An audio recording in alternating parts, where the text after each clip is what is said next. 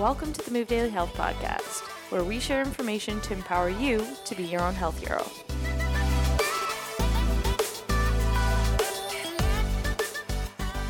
Ladies and gentlemen, welcome back to the Move Daily Health Podcast. I'm Dane Wallace, here once again with Freya Spence, and today we welcome to the show Mr. Owen Lacey to discuss nutritional medicine. Owen is a sport performance and functional medicine consultant from Malahide, Ireland, just outside of Dublin. With a background in physical therapy, corrective exercise, and advanced strength and conditioning, he started his career in the health industry in 1996. Together with John Connor and Stephen Ward, Owen founded the Irish Strength Institute in 2004 which is now the largest chain of personal training and nutrition centers in Ireland. With Owen's love of continuous education and presenting, he now travels the world giving workshops, presentations, and seminars on a wide range of health, fitness, and nutrition topics. In today's podcast, we talk to Owen about everything from calories to protein and sleep to detoxification. If you're working to improve your health and nutrition, we've got you covered over the next 60 minutes on episode 43 of the Move Daily Health Podcast. Enjoy! All right, Owen. Well, welcome to the Move Daily Health Podcast. How you doing today, brother? I'm doing good. Doing good. Excellent. And uh, Ireland is beautiful, lush, and green, and quiet these days. You know, actually, the, the weather the last, last few weeks has been, have been pretty good. So I spent most of it in the back garden with my daughter playing. So yeah, it's been it's been good. It's been good. Oh, that's awesome, man. You're lucky you have a garden. We, uh, you know, in our urban sprawl here in Toronto, we're right next to a construction site. So, uh, and we don't have a backyard. So I, am super jealous of anybody out there who has a garden they can go play in these days on the lockdown front. Yeah, definitely for sure. We, we get up every morning, we go out, we do a bit of grounding in, in the back garden. Um, and I have to come up with some sort of game to keep her entertained. So, although it's a bit of a hassle to keep the garden clean, it, it's a godsend to have that space that you can get out and just clear your head in the morning. It's great. Yeah, yeah, absolutely. These days, outdoor space is uh, at a premium. So anyway, uh, you uh, you started your career in fitness and leisure management, I believe, and then moved into personal training, and now you're a pretty well known health and performance consultant uh, with a big emphasis on nutrition and lifestyle. So, in other words, for our listeners out there, a man of many skills. Um, so, what were some of the key drivers that led you down this path to where you are today?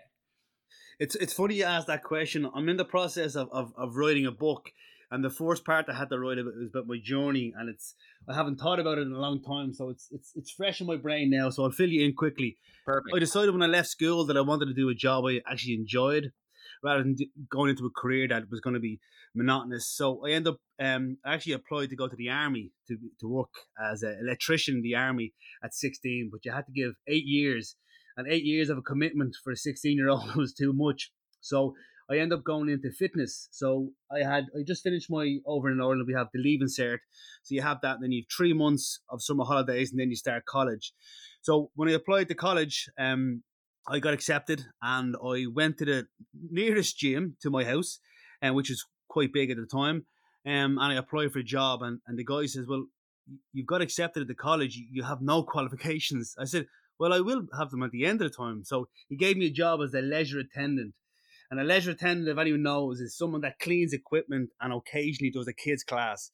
So that's that's what I, that's where I started off.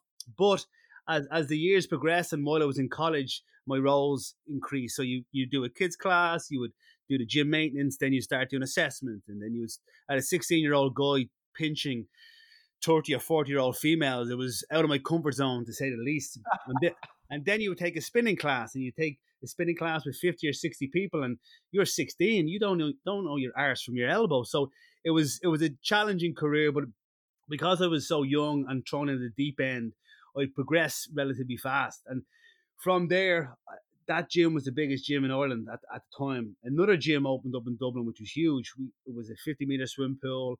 There was six studios, and a lot of the same classes that you guys would have in GoodLife, uh, Les Mills, body training systems. So I moved down there and I, I worked there for a number of years as a gym manager. And again, still relatively young to be a gym manager, which, which was a big eye opener for me. But my major thing was that people come into gyms, they do their spinning classes, they do their body pump classes, and they're trying their best to get healthy and, and improve their health and well being.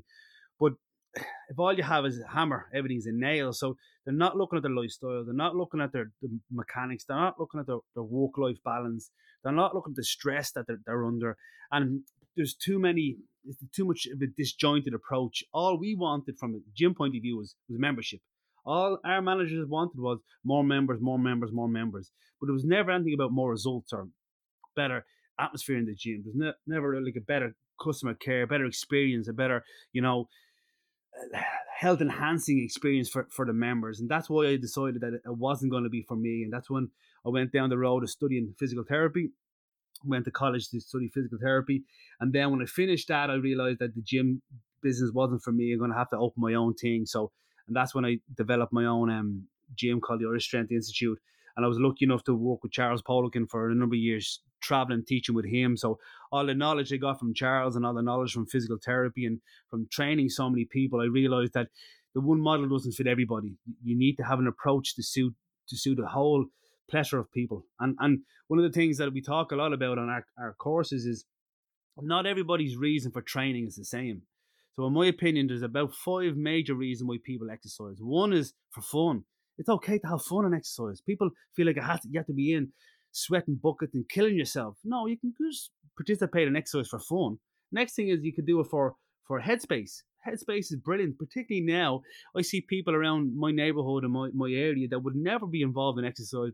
They're out walking every single day. They realize the value of, of getting that headspace, of getting that out in the environment, getting some fresh air.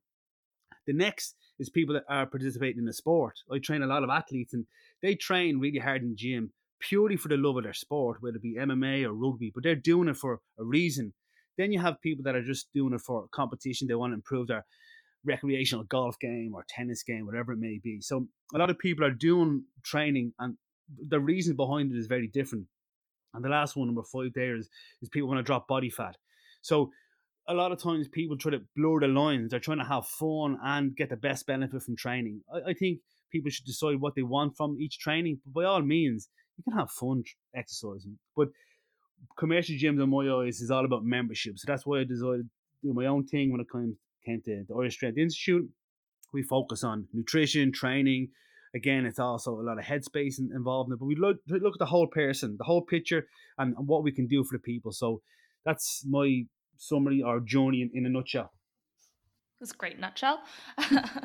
now, you currently also run an online platform, um, Owen Lacey Education.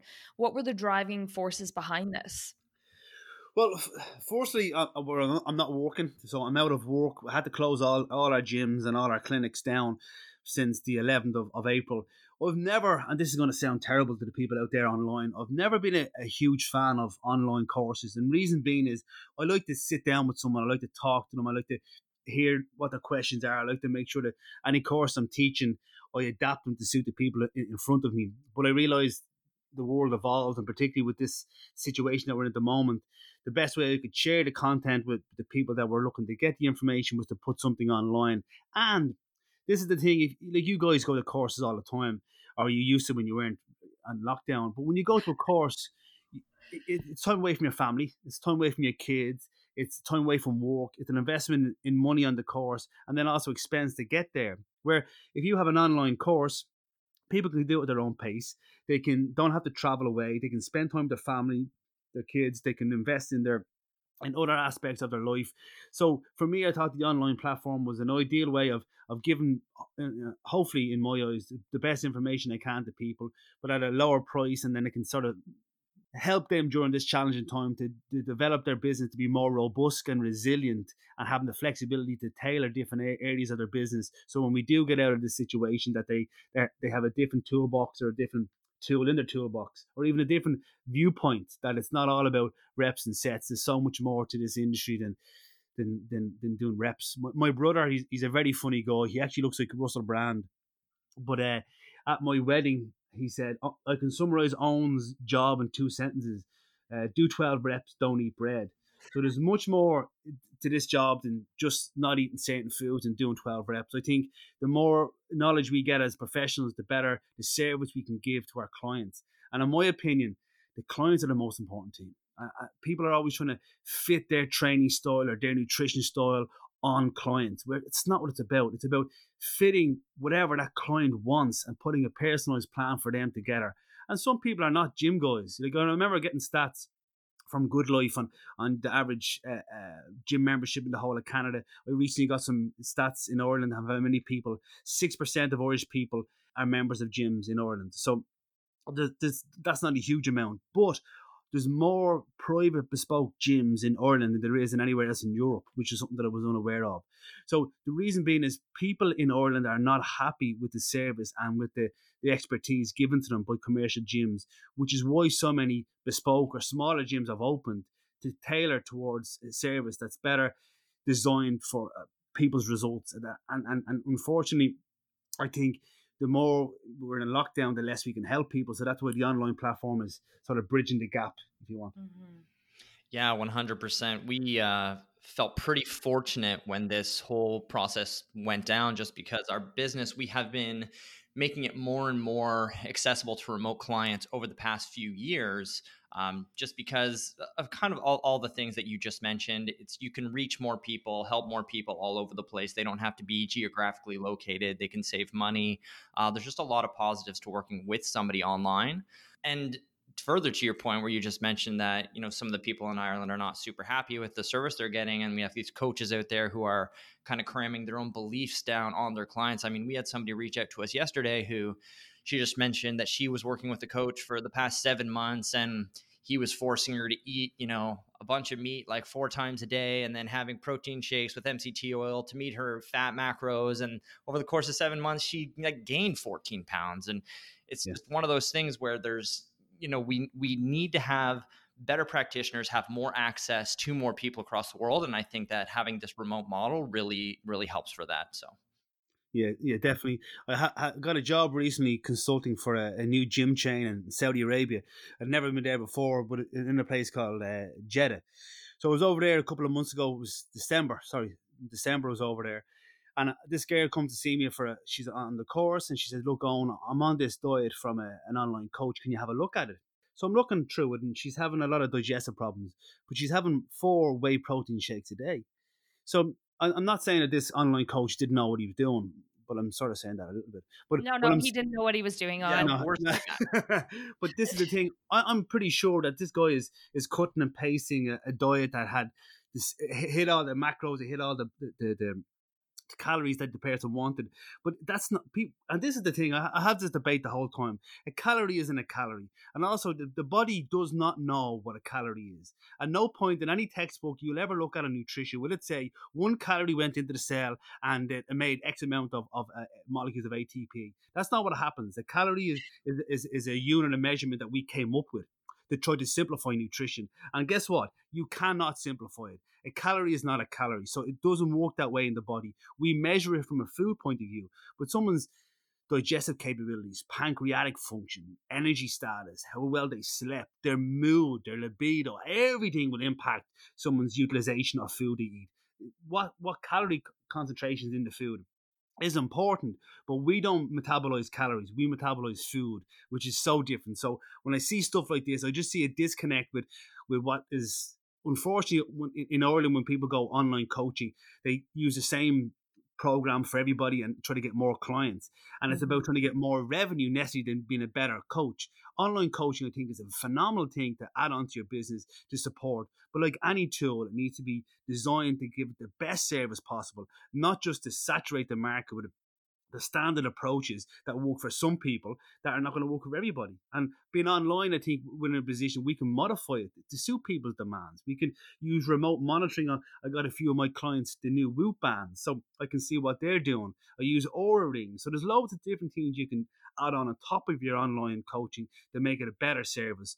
But unfortunately, this cutting and pasting standard approach is, uh, yeah, it's it's it's, it's crap. Yeah, well, we encounter that a fair bit, and that's partly why we didn't even do remote coaching until a couple years ago. And technology made it easier to actually still really interact heavily with our clients um, through video feedback or even live virtual sessions, which is what we're doing now. Although nothing will replace in person coaching. And you hit the nail on the head in terms of a lot of online coaching is actually just a way for people to increase their like to capitalize on just trying to use it as a factory to push people through.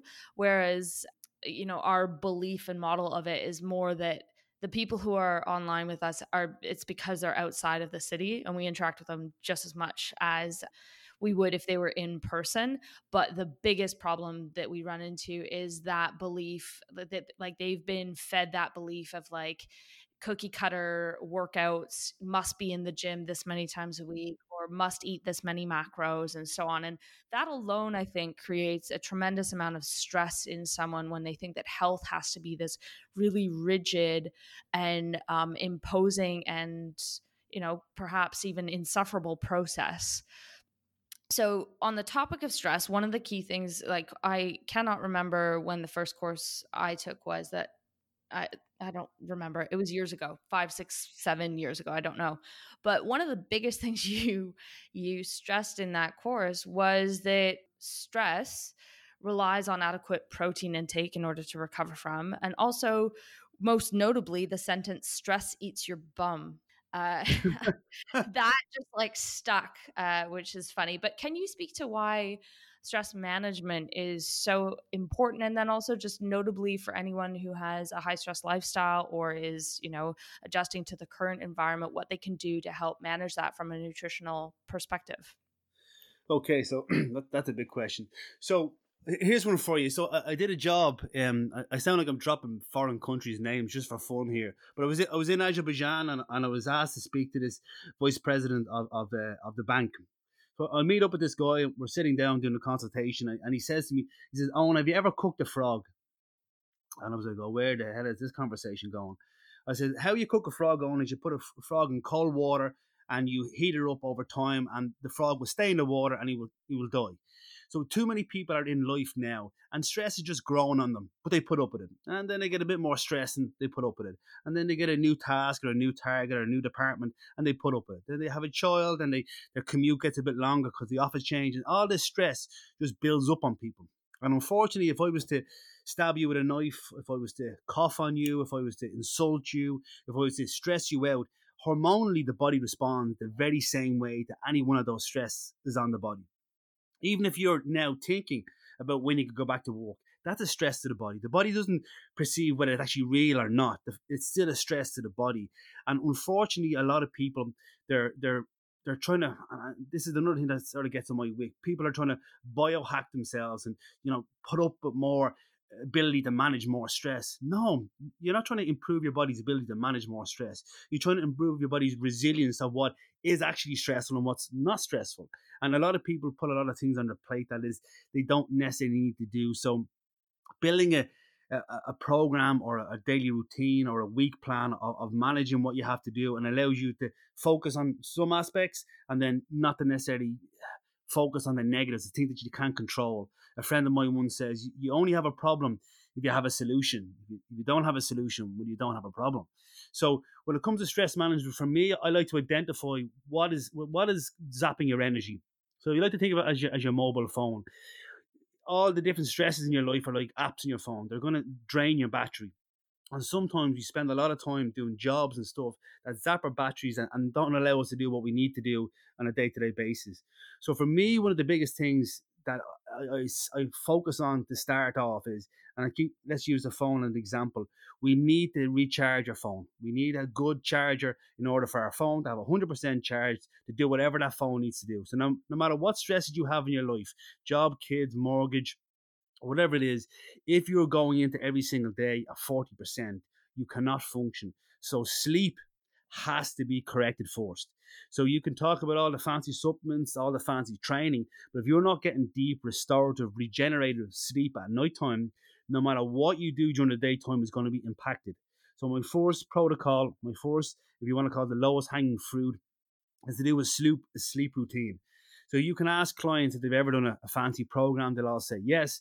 Ever done a fancy diet, they'll say yes. But have you ever devoted 14 days to really refining your sleep? And the answer to, I guess, of most people is no. So we address that force. We get the sleep sorted first, and everything, no matter what it is, you will manage it much better. Then that's number one. The second thing we do is then we focus on what I call the health bank account lodgements. So there's five things, only five things that we can do to give our body energy, to give give us a, give us a lodgement into our health bank account. The first one is sleep. The second one is quality air. We need to make sure we're breathing good quality air.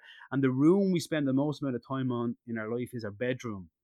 So I strongly suggest people, particularly in the in the city, to have some sort of filter, air filter in the bedroom. The mm. next one then is water. We need to be drinking enough water. I cannot stress you how dehydrated my clients are when they come in. They're drinking caffeine constantly. And that not only stresses the adrenal glands, but it puts us in, into more of a sympathetic dominance for the whole day. So, and that's not what we're looking for. And the reason why people are reaching for caffeine is one, they haven't got enough quality sleep and they're looking for a boost. And two is that they, want their energy to stay higher in the daytime because, they, again, they haven't had the nutritional or the hydration status to, to keep it up high. Uh, the next two things there are macronutrients and micronutrients. So we have sleep, air, water, macronutrients, and micronutrients. And these are my four, five key approaches that I, that I give for everybody. I don't track people's calories to start off. I don't necessarily get people to eat, drink two liters of water a day. If you drink half a liter of water today and you go to drinking two liters tomorrow, you spend most of the day in the bathroom. The body is very clever and it will only regulate your water if you gradually increase it by maybe one glass every single day. So my first approach is to get sleep going and then to tick the boxes of the other four as the as the consultations go on. Then what we like to try and do is we find out what is stressing the client. Is it work? Is it exercise? Is it is it uh, an infection? Is it is it is it a, a, medical issue? And then we, we address those as we go along. But these five key fundamentals are my initial approach to, to start people off. And once we get them working correctly, then we can add in the maybe the vitamin C for the immune system, or maybe it's the vitamin D for anti-inflammation and immune regulation. Maybe it could be magnesium deficiency. We address that. But a lot of times people jump into melatonin or jump into some sort of stimulant, thinking that that's going to help them out. If you you can't build a house if you don't have the foundations, and these five key components are the foundation. And I didn't make them up. These these, these are just the laws. And when you have them in place, that's when everything else improves much better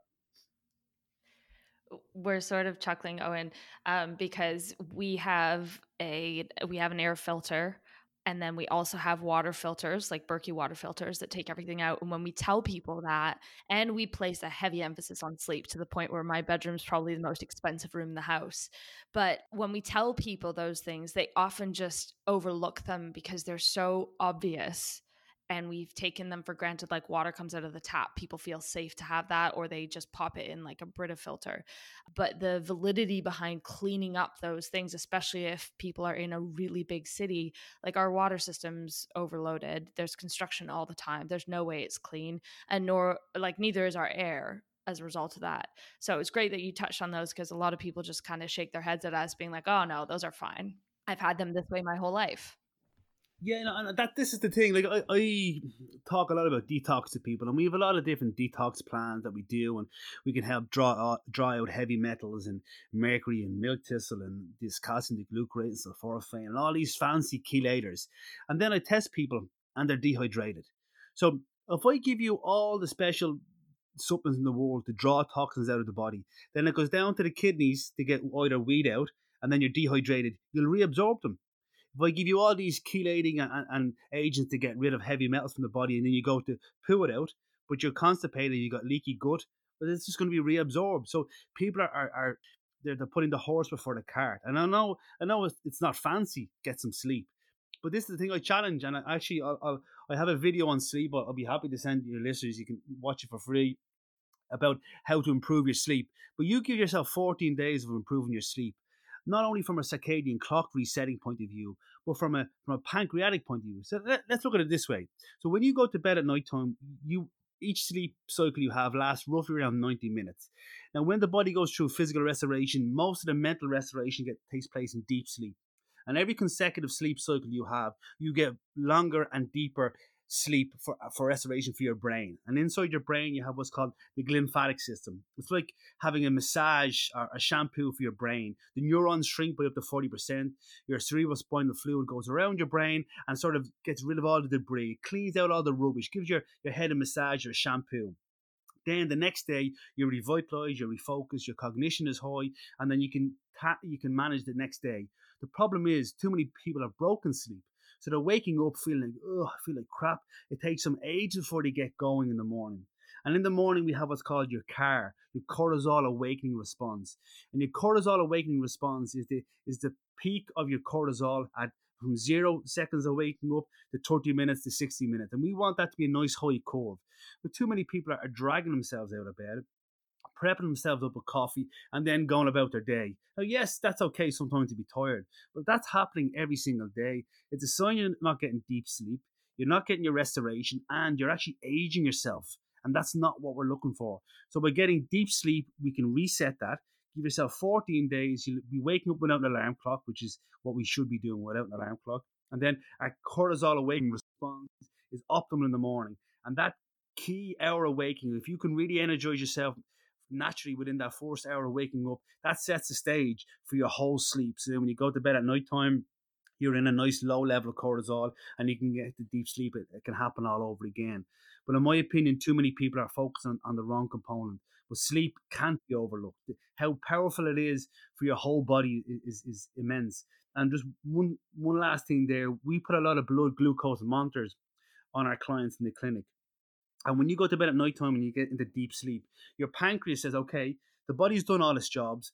Now I'm sort of free to do my own job. I'm going to make some insulin and have it here in my the beta cells of my pancreas for when Owen eats breakfast in the morning. And then I wake up, I eat breakfast. The body says, "Hey, here's some insulin that I made over over the night time. You can use it right now to keep our blood sugar in control." Brilliant. But what happens is, if you've had broken sleep throughout the night, your pancreas hasn't had that job to make that insulin, and the release of insulin from your beta cells when it's already stored insulin is called first phase insulin response. It's the release of insulin that's stored in your pancreas.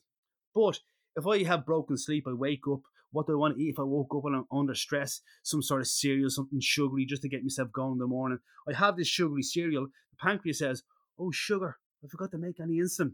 I better make it now. And it's trying to catch up on itself. But while I'm trying to make this insulin, in order to release the control of my blood sugar, what's happening? My blood sugar is going up. And this tsunami of a wave of blood sugar will cause a, a metabolic cascade for the whole day. So by only by sleeping better, your blood sugar is better. So even if I was to eat a good breakfast, if I eat a good breakfast, my metabolism will respond to it differently based off how well I slept. The, my pancreatic function, my insulin sensitivity, my blood sugar control is all down to how well I slept. So people are saying I'm eating the best diet in the world. I don't care if your sleep is terrible. So it, it, it people are, are, are focused on the wrong component. How well we sleep at night dictates how well our body works in the daytime. Yeah, you just said about a hundred different things that I'd like to jump off and discuss in detail. So uh, I'm just gonna slow you down a second. So, so detox. Let's just let's just start there. Detox is a huge buzzword mm-hmm. in the health and fitness industry, and it's just it keeps holding on. And mo- in most cases, it's like Instagram influencers talking about detox teas and all that other crap. So helping people optimize the actual detoxification capabilities of their own bodies is a very different story. And that's what you're talking about. And so, if I can understand, is sleep and improving sleep the number one way to increase the detoxification capabilities of the body, or are there other things that you would suggest doing as well? the, the five things sleep, water, air, macro, and micronutrients are, are, are, the fundamental for detoxification. And what I would say is I, I hear people uh, again on social media talking heavily about detoxification. There's one thing that they're missing. Detoxification does not take place until it has, has left the body. So, but a lot of times people are taking stuff to help get rid of, uh, of toxins from the body, but that's only what's called a biotransformation. When you change the form of something, so a lot of times toxins that are stored in the body are, are fat soluble. And it's the job of the detoxification process, phase zero to phase three, to make it water soluble so we can get rid of it either through sweat, uh, urine, or through feces. But the problem is people are constipated, they're not going to the bathroom regularly, and they're dehydrated. So by not preparing the exits before we immobilize toxins, we're doing ourselves an injustice. And if you ask somebody to start to detoxify and they actually liberate more toxins, but they don't let them get out of their body, you can actually cause more problems. So particularly our body is, is very clever. So there's one tissue in our body that has an infinite amount of hypertrophy capabilities, and that's fat tissues. You'll see on television now a 500 pound guy or a thousand pound guy, big man or woman, massively overweight the body can can grow adipocytes to keep you alive. And that's what the body does. The body on a daily basis, all it cares about is keeping you alive. It doesn't care how big your bicep is, it doesn't care how you can see your abs. All it cares about is keeping you alive right now. So when people are eating excessive calories and they, they can't store them correctly or they can't get utilize them correctly, they'll, they'll it'll grow fat tissue to store it. And then what happens is when we have all this fat tissue, it accumulates not only excess energy but also excess toxins. So we take a detoxification tea or we take a detoxification milk thistle or something like that. It starts to try to extract the toxins, but it's, it's taking it out of the fat tissue but it can't leave the body because we still have the problems with dehydration or we still have the problems with, with uh, gastrointestinal tract. So now we have this toxin going around the body, and unfortunately, it can go to other areas, other fat soluble areas like the neural tissue, and that can cause a massive amount of problems. It can get into the brain and cause huge issues. So, in my opinion, we should not go near any form of detoxification until we've opened the door so they actually can get out when we do immobilize them. Mm-hmm.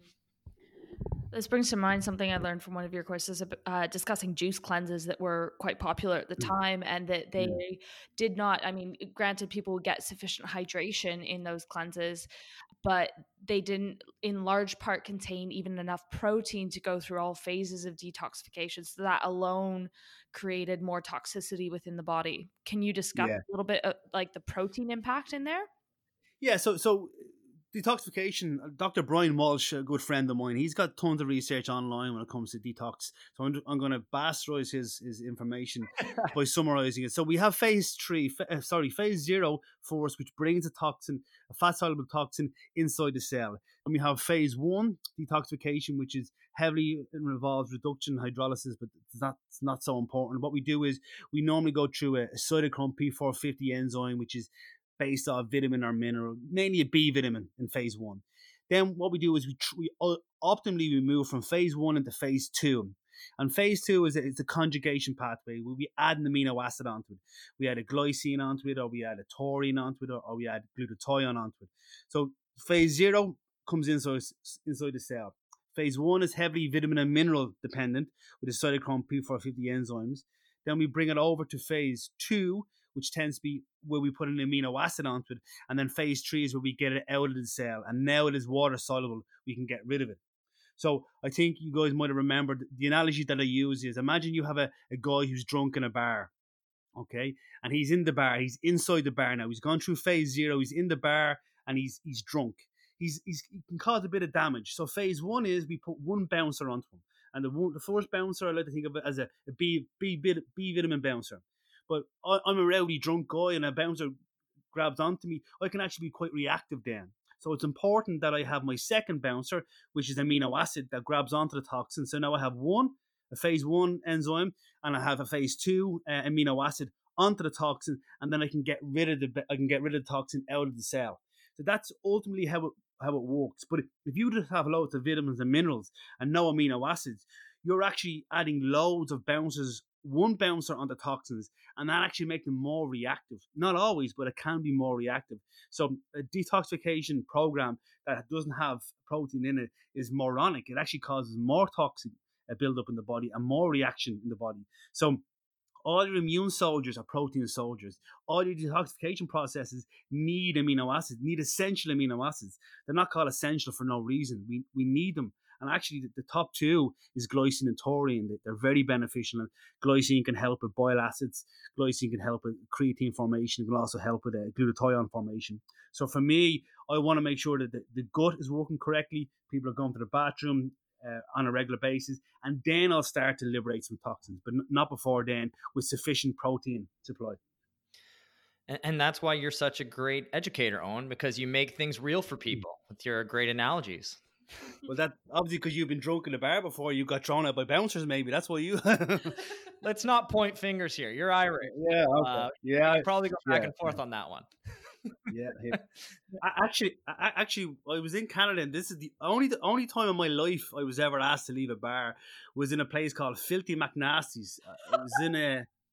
I'm not. I'm not gonna lie to you. I was. I was at the bar drinking with my uh, my my business uh, partner John Connor, and his his grandmother passed away about a week before we went away to Toronto, and we're at the bar. We literally just walked into the bar. We're sitting there, and John got upset, and the barman said, "You've had enough, guys. You have to leave." And we're like, "Bro, we're Irish, first of all, and second of all, his, his grandmother. He's not crying because he's drunk." They said, "No, you have to leave." I was like, "Filthy McNasty's." Uh, yeah, yeah, well, yeah. Well, we have something in common then, because I've definitely been kicked out by filthy nasties too. So uh, that's excellent. Um, so just just kind of going for a little bit further with that point on the protein and the juice cleanses and that. Um, when it comes to veganism and plant based diets and detoxification, are there any challenges there? Well, th- this is the thing. I have I have no problem with people steering away from eating meat or going on any any form of diet they want whatsoever. The only issue that I would say is if you're going to go on any diet that doesn't involve meat, you need to get your bloods tested. You just need to. So you need to know where your amino acid status is. You need to know where your iron and your B12 status is. And once you address them and you keep them in check, there's there's no problem at all. You may need to add in certain amino acids, which I've done for a lot of clients, but my only issue is you can't go on, on a vegan diet or a pure plant based diet unless you get some sort of testing done because you're, you're guessing then. You're guessing. And vegetables are particularly hard to digest. Some people do it quite efficiently, but some people don't. So you could be going on, you could be anemic or you could be, you know, amino acid deficient and not realizing it. So, not that you have to eat meat, but my opinion is you need to make sure you're getting all your macronutrients and micronutrients. Where you get them from, I'm going to leave that up to you, but you need to test to know what they are. So, so in my opinion, just stop guessing it. Get an organic acid test done or get a blood test done and see where your levels are, and then address the deficiencies if you have any. You know. Mm-hmm. Yeah, that's something that I find there's a big misconception about um, these days, especially since stuff like Game Changers has come out where I'll have, you know, people approaching us and speaking with me about nutrition and they'll say, you know, what, I feel I feel heavy and my digestion's off. So I'm gonna cut out meat, I'm gonna go plant-based. But they've got all this processed food in there, high, you know, high wheat, high gluten, and then all these hard to digest vegetables in there as well. And it's like taking out the meat like you're doing that just because you you know you've seen the documentary or you've heard that quote unquote plant based is healthier option. Um, and I just think that's a that's something that's happening more and more, and it's putting people a little bit deeper into the hole sometimes. No, uh, def- definitely agree. I did a podcast with a friend of mine. He brought up the game changer, and we, we talked at length about it. The fact is, it's it, the documentary is flawed on, on many different levels. Layne Norton did a quite a good um, breakdown of it. But yeah. the fact is, no one's no one's going to take your blood and show it to you. Say, oh look, it looks all cloudy. No, that's not a scientific way of showing the blood is full of triglycerides. That's that's not it at all. But what I would say is quality of food is quality of food. Whether you're on a carnivore diet, keto diet, plant based diet, you need to be eating quality food. Processed food has no place in any human. So if people eat processed food every now and again, I've, I've, no problem with that. But if processed food is a staple of your diet, well, then you're, you're doomed to fail no matter what you do. So I do agree that people tend to eat too much processed meat. Processed meat, I think, is crap food too. But if you're going to eat good, organic, grass fed, you know, protein you can digest it well, I think that's ideal. But the same goes for vegetables. People eat, are eating processed cereals, as you said, gluten, a lot of dairy, and they're saying, "Oh, I'm not eating any animals, but I'm, I, I, my digestion is killing me." You know, so it's there's a multitude of factors that have to be taken into consideration. And the general rule of thumb I say to people is just stop guessing, get a blood test done. Your how well you feel is not a good indication of what, how well your metabolism is going. Unless you have a direct line to your liver or your direct line to your pancreas, I don't think you're you're, you're the best person to say um, whether this diet is suiting you or not yes, you might feel better because you've you've stopped eating sausages or, or, or hamburgers, but that's just because you're getting more antioxidant to the body. You may have a bit more fiber, which I think people don't eat enough of. But again, what how how someone transitions over three months is not what's going to you know the outcome after twelve months. Mm-hmm. Yeah, absolutely. Sometimes I like to have clients like list, you know, write down their foods for me. Like in a, in in a day over the course of a week, write down, you know, like what meats are you eating, what processed foods you're eating, what vegetables are you eating. You know, what are the chronic foods that you're eating every single day? Because it's one thing for me to, you know, say something to a client about, "Oh, you're you're eating X too much." But when they actually list it down and they realize that they're eating, you know, wheat-based products, you know, 50% of the time, it can yeah. really open the eyes. Yeah, you know what? And this is the thing. I um I had Layne Norton in, in this gym a few, few years ago, and he's a big if it fits your macros guy. So the guys, the younger guys on, on the team, really wanted to hear him speak. So when when he was in Ireland and I reached out to him, he's involved in, in the in the same organization I'm involved in. So he said, "Yeah, no problem, Owen. I'll come to the gym." And I was expecting this guy to be, "Oh, if it fits your macros, this, this, this." And then when he came, I asked him all these questions. He just said, "It depends." And every question I asked them, pretty much the answer was, "It depends on the person." So a lot of people are are are following these diets, but it depends on on the person, their digestion, their, their genetic background, how well their liver functions, all these other things you need to t- look look into. So it's not just uh, we know it's a one size fits all. It has to be unique to the individual. You know? Yeah, 100%. Um, so just kind of backtracking towards uh, sleep a little bit and even getting into uh, fasting. Um, so, one of the things that we found pretty effective for people who have digestive issues um, or fatigue issues is to do a bit of time restricted eating. So, to cut off dinner earlier in the evening um, to give the digestive system a little bit more time to you know relax restore repair overnight before they have breakfast in the morning is this something you ever use in your practice yeah and that's the funny thing you just mentioned there about um food diary when people fill in their food diary i don't give anybody any nutritional recommendation until i've seen a food diary so when we talk about macronutrients, I can't give someone a macronutrient breakdown unless I know what they've been eating. But when you see someone's food diary, people are consume much more food than they're actually really aware of. So when I get a food diary and I see people snacking on this and I'm snacking on this, it really gives me a window, an eye opener into what's going on in their in their in their life. Now, when it comes to intermittent fasting, I, I actually do think it can be very beneficial for people and for multiple reasons. First reason is it takes the decision away from somebody. If I say to you at seven o'clock you have to stop eating or six PM you can't stop you can't you can't eat anything else, the decision's done. So they're not opening the fridge and having to make a decision. They get that decision decision fatigue that way. By by cutting them off at a certain time frame, it's very beneficial from a habit change. Next of all, we have a process in our body called the migrating motor complex. And the migrating motor complex is be- very simply put, it's like imagine your, your digestive system was a straw from your mouth to your bum. And um, every two hours, your body gets squeezed from your the top of the straw to the bottom of the straw, and it keeps everything moving in the right direction. That peristalsis effect takes place every every two hours. But if you consume food, you stop that. And sometimes people, if that's stopped down, people can have what's called SIBO, small intestinal bacteria overgrowth. They can have dysbiosis, they can have reflux, a lot of different issues. So intermittent fasting allows that cleaning process. You can imagine like a brush. Every two hours, you get a brush from your mouth all the way down, and it keeps everything moving. And intermittent fasting helps that. The next thing that I really like about intermittent fasting is we've all heard of autophagy and program cell death and when, when cells are formed. But what one thing that, that intermittent fasting does very well, inside your inside your, your cells you have a I like to think about the factory, you have your mitochondria. And these factories, what they do is they get delivered nutrients, they process it, and they, they make energy. They also make heme and steroid hormones. They do a lot of different things. Mitochondria does a lot more than just make energy. But let's say, for example, you have a, an industrious, you have this cell, and this cell has two factories in it and one factory is working at 50% and the other factories are working at 50%. When they're getting food delivered to the factories, they can do no repair. The only thing they can do when they're getting delivered food, i.e., in a fed state, all they can do is process the food that they've been delivered.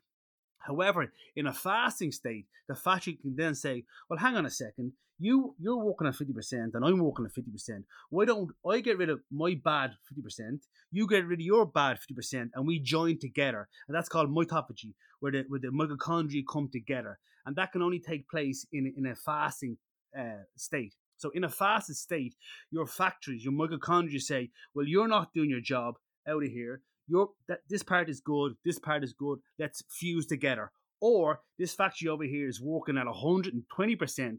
Let's chop you in half and make try to get two factories working at 100%. So this this fasting process allows you actually to build better factories in your cells. And those cells, factories, help that cell do whatever that cell is. So if that's a liver cell or a bone cell or a neuron cell or a, or a hair follicle cell, it makes it do its job better. So in my opinion, fasting in a, in the right approach can work very well. However, when you look at fasting, a lot of people see fasting as just a calorie restriction. In my opinion, I don't look at it that way. I look at it at a, at a, at a time where the body can start to check on itself. It can rebuild itself. It can regenerate itself, but only if the factory has the right raw materials. If you're on a calorie deficient diet, or you're on a, a you know carnitine deficient diet, or, if you're on a a B12 deficient diet, that factory needs those nutrients to do its job. So for me, I, I get the good quality food in during my eating window, and during my my fasted window, I have all the the nuts and bolts and raw material to build a better body. So it's not about it's not about removal of food. It's about maximizing the time for repair, in my opinion, both from a, an autophagy point of view and a mitophagy point of view. Mm-hmm. And um, is there such a thing as like too much of a good thing? Because uh, we know within certain populations, fasting can be pushed too far and ultimately result in some negative effects. Well, any situation can be can be taken too far. For me, uh, Doctor Satchin Panda has a lot of research on, on intermittent fasting and time restricted feeding. Um, for me, I like four consecutive days in a row. The research is quite clear that four consecutive days in a row of any fasting um, approach will have the will have the, the up regulation of autophagy. But I, I, I break it over the weekend for most people. So what I might do is I might go Monday to Thursday intermittent fasting where they don't have they finish dinner by five o'clock. Friday I, I give it to them off. Saturday I give them to them off, and then Sunday because they may have overindulged on a Saturday night, I make them walk first thing in the morning, you know, to, to burn off any excess blood sugar in the bloodstream, and then they don't eat till two o'clock on the Sunday, and then they reset the next week. So I like to make all my intermittent fasting plan specific to the client. Or if you're traveling, one of the things I do for a lot of clients that travel is they fast for a whole day when they, when they travel because they're stressed out about getting good food anyway. Chances are you can't get good, you cannot get good food in the airport. Even if you're, you're going business class or first class, it's very difficult to eat good food. So if I've had somebody fasting before and they're they're confident with it, well then I might give them a 24 hour fast or a full day fast or an OMAD. I'm not a big fan of oh my uh, one meal a day methods where they eat the main meal at night time. I think it's too much for the digestive system. But if they are going to be on a on a traveling airplane or multiple planes, they may only have breakfast that day and fast the following day. So I try to make the, the fasting protocol specific to the person, but never any longer that I see any negative effects. And I think you have to wean your way into it, gradually wean people into it. If it's too stressful too soon, I am um, I, I wean them in. And breakfast Every person that does intermittent fasting, ask them what meal they skip and they skip breakfast. That is the worst approach, in my opinion. Worst approach. We have what's called Zeitgebers. Zeitgebers are, are exterior or environmental influences on our own circadian clocks. And our own circadian clock, to liken it back to that factory we spoke about, the clocks tell the factory when they should work and when they should stop when they should open, when they should close, when they should burn fuel, when they should do regeneration. And if you're not consuming food at the start of the daytime, your body's like saying, wake me up, wake me up, wake me up, feed me, feed me. And then you're putting off that process to later on the, the daytime. And in my opinion, it, it interferes with sleep. So I much prefer if someone is going to do intermittent fasting is to skip dinner that night time or stop eating earlier. Get the Zeitgebers, get the uh, light exposure, get the movement exposure, get the food from, from a metabolic point of view early on the daytime, which allows you to sleep better at night time. And that's the biggest issue I have when, when people come to see me with sleep. They go to bed and they're wired, but they're tired. And they think about taking a bit of melatonin. They think about putting on their, their, their biohacking glasses that they're going to get themselves to sleep. They're not. If you want to get a good night's sleep, a good night's sleep starts with a morning routine. And that routine has to have a have a you know hygiene for at least 14 days to reset your circadian clocks. The same way, if you guys came over to Ireland here in a different time zone, you'd have to get used to it. And it takes a number of days to get over it. But people are walking around with social jet lag all the time and they, they just put up with it. They're used to getting up at 60% in the morning. Now it's, it's, it's common and it's normal, but it's not healthy and it's not optimal. Mm. Yeah, we're really big mm. fans of fasting for all of our long haul travel, including like when we went to Thailand, we had, I think, 30 hours of uh, travel by the time we had left here and made it there. So we had our dinner at our usual time here, which is like 5 p.m. And then um, we did not eat until we were at the place in Thailand and had breakfast because it's like it's the and then as long as you can stay awake that whole day, we find it's pretty easy to flip over. But unfortunately, airlines aren't super helpful with that. They try to serve people food at like two in the morning and four in the morning, brown yeah. snack. Like it's just bizarre. And I think in general, a lot of people have to also get comfortable with hunger and hunger cues and readapt them because they've gotten used to over consuming or taking hunger as like a dangerous thing. Yeah, and this is the thing with leptin and ghrelin, these hormones for hunger and satiety. I don't think people are, are as in tune with their bodies as they think they actually are. Yes, you might feel a bit, a bit of hunger, but this is the thing. A lot of people uh, today are carrying around excess weight than they need to. When your body is feeling hungry, the body has enough stored adipose tissue on your body to balance your blood sugar levels. No problem. No problem. Just because you feel a little bit hungry doesn't mean that you ha- you're, you're going to be catabolic. You're going to break down. And, and, th- this is the thing. Even that word catabolic, any any athlete out there is going to say, "Oh, catabolic is bad. It's negative." A lot, the one number one reason why most people go to the gym is to burn fat. Burning something on your body is a catabolic process. So people are going to their body, going to the gym in in in, search for the catabolic effect. It's it's completely uh, he- healthy to break fat tissue down and get rid of it, and and going a certain period of time without eating can be very beneficial for the body from an autophagy point of view, from a blood sugar point of view, from a, training yourself to be okay with that. But sometimes people feel if JD Mac, if I don't eat in two hours, I, am going to die. It's that's not the situation at all. Yeah, not even close. I, I always tell people, you know, if you're trying to lose weight, hunger is your best friend. Like when you get yeah. that hunger cue, you should be happy and you should try and prolong it as long as you can because that means your body's going to have to do some damn work to get rid of this fat you're trying to get rid of. One hundred percent. And this is the thing when I talk about calories to people. When you eat carbohydrates, the number one hormone that gets released to balance blood sugar is insulin. Insulin is a storage hormone. Once you spike insulin, you're storing, you're storing, you're not releasing. So the first thing people eat when they uh, break a fast, in my opinion, should not be carbohydrate filled at all. And the worst thing to eat in the morning is carbohydrates. You want your cortisol to be high in the morning, but if all you do is eat carbohydrates first thing, you're suppressing your cortisol and you're causing that cascade or that hormonal imbalance for the rest of the day. So I think people should feel comfortable enough with feeling hungry. It's okay to feel hungry, you know. The natural process. Eating all the time is, is unnatural.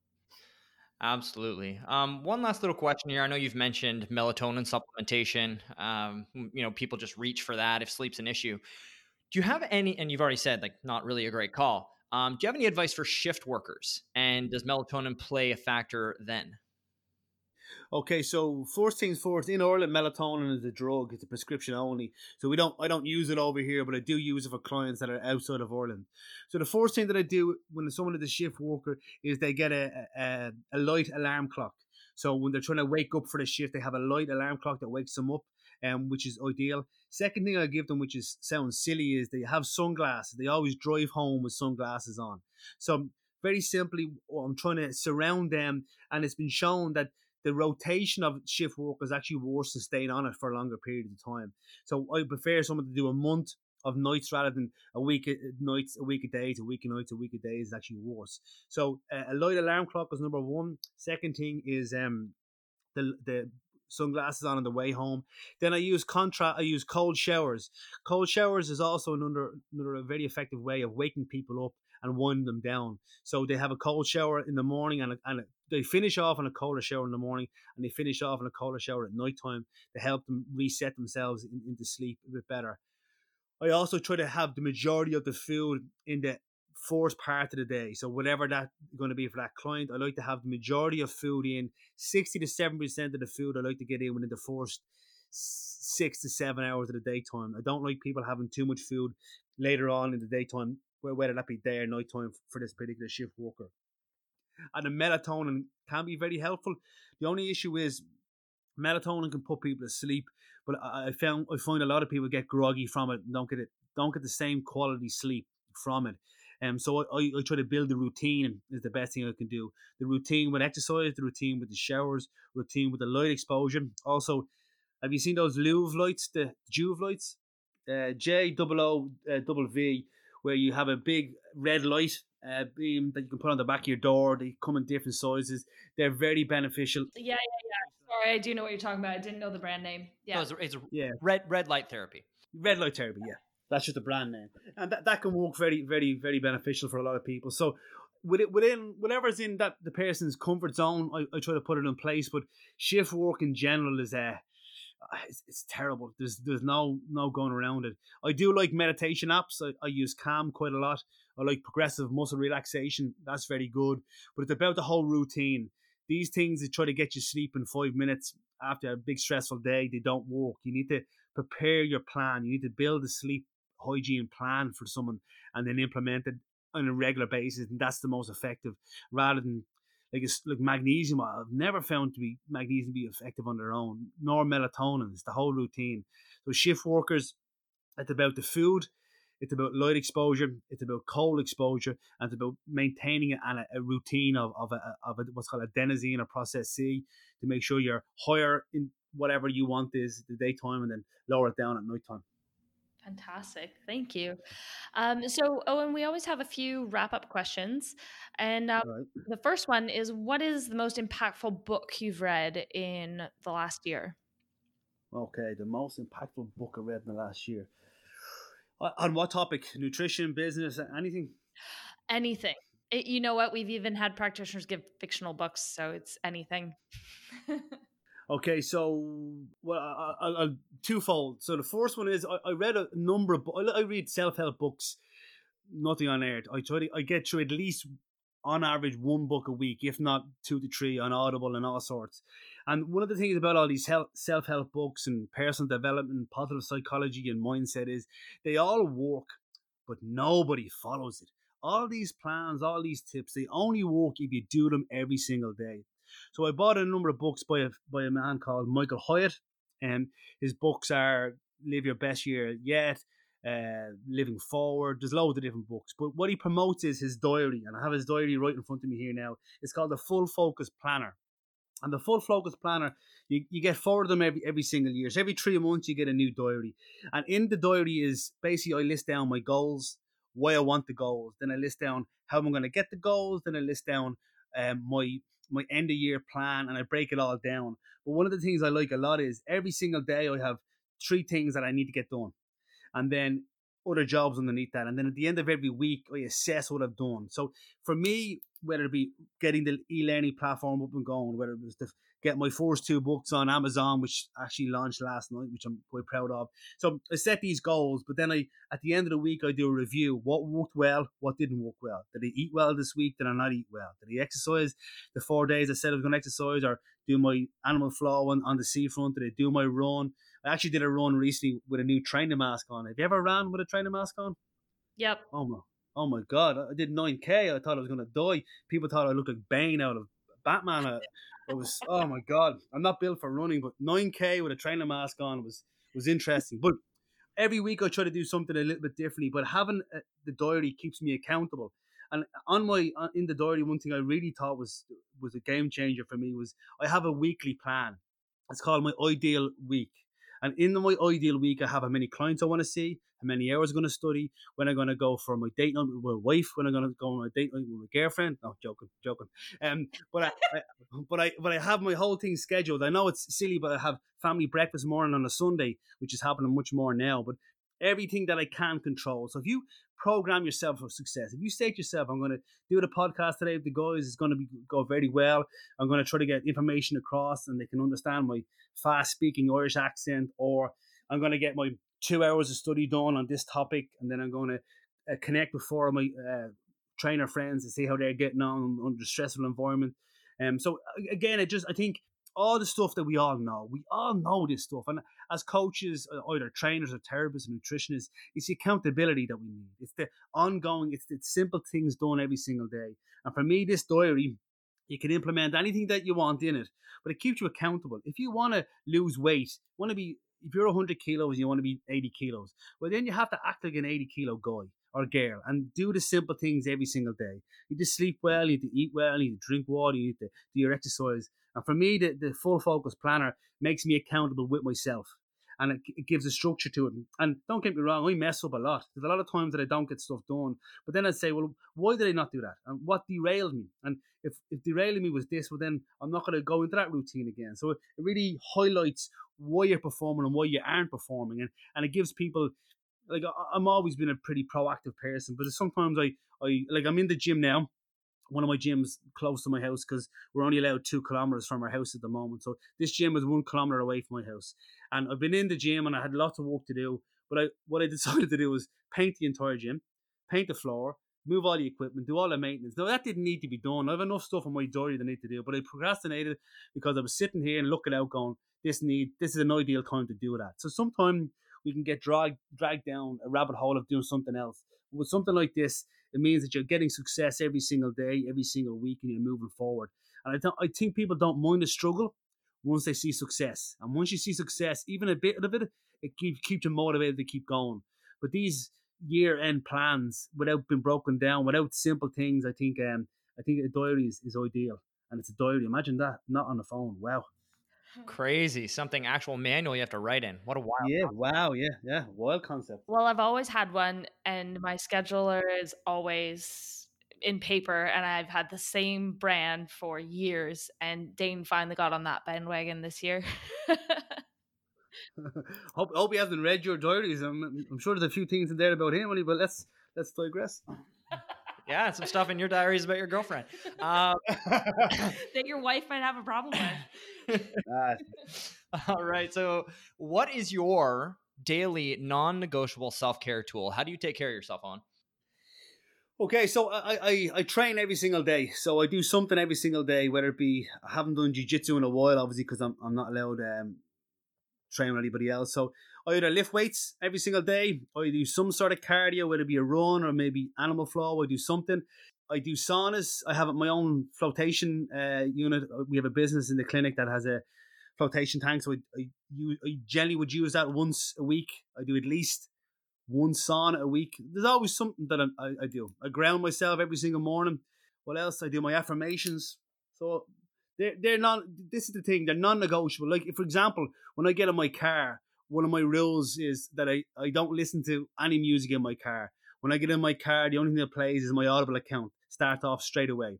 So I don't. So I sort of build in habits that that are always there. But I train every day.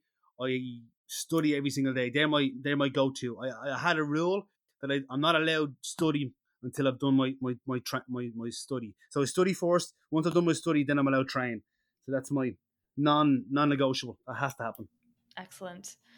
We can resonate with a number of those. Um, now, if you had five minutes with someone, what one singular thing would you try and impart to help them with their well being?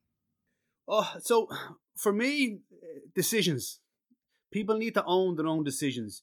Whether you're happy, whether you're healthy, that is down to your decision. I know I know people have genetic problems and, and serious medical conditions, and that's not something that they've they've decided to have. But where you are in life is one hundred percent one hundred percent down to the decisions that you've made, and that's from Jack Canfield. That's not from me. But if you're unhappy in your job, change it. If you're unhappy with your fitness, change it. If you're unhappy with your weight, change it.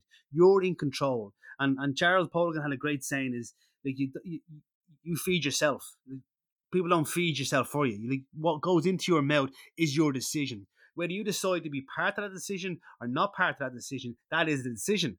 So people, you know, end up eating all this biscuits and Ben and Jerry's and crisps watching television, and they're not involved in the process, but they are. They, they, they sort of distract themselves because they're watching television. So for me, take ownership. Take ownership of your health. Take ownership of your wealth. Take ownership of everything around you. You're in control of it. Nobody else is in control of it, you know? And nobody can make you feel a certain way but yourself. So we have a slogan on the wall take your health seriously or take it somewhere else. If someone isn't focused on getting themselves healthier or happier, well, then I'm not going to be able to help you. I'll motivate you, encourage you, and inspire you and keep at you. But if you don't want it for yourself, well, that then I can't want it for you. So people need to take onus of their own decision making, and is their their results, their success is an accumulation of their constant decisions. And, and talking, people talk for Ireland. They just talk and talk and talk. I'm not interested in talking, I'm interested in actions. Either act upon your decisions or you're not going to get anywhere. So for me, I like to say to people, it can be very simple and it can be very complicated. But it's all down to the decisions that you make. You can make this very complicated and do crazy workouts and crazy diets, but you're at the end of the day, you make the decisions.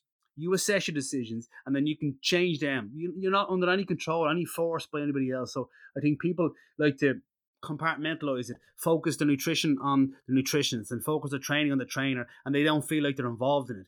We have a rule in the gym, it's called 2.9.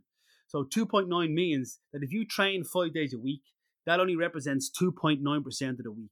You can be a superstar in any gym for five hours a week or 2.9% of the week and get no results. It's what you do the other 97% of the week that's going to impact it. It's your decisions on your sleep, it's your decision on your alcohol, your decision on your water, it's decision on your, your taking your vitamins. It's your decision on drinking proper food, not processed crap.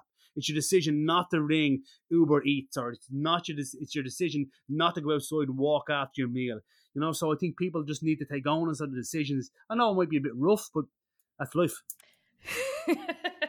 no, we completely agree. And I mean, even within medical conditions, there are still choices that can be made.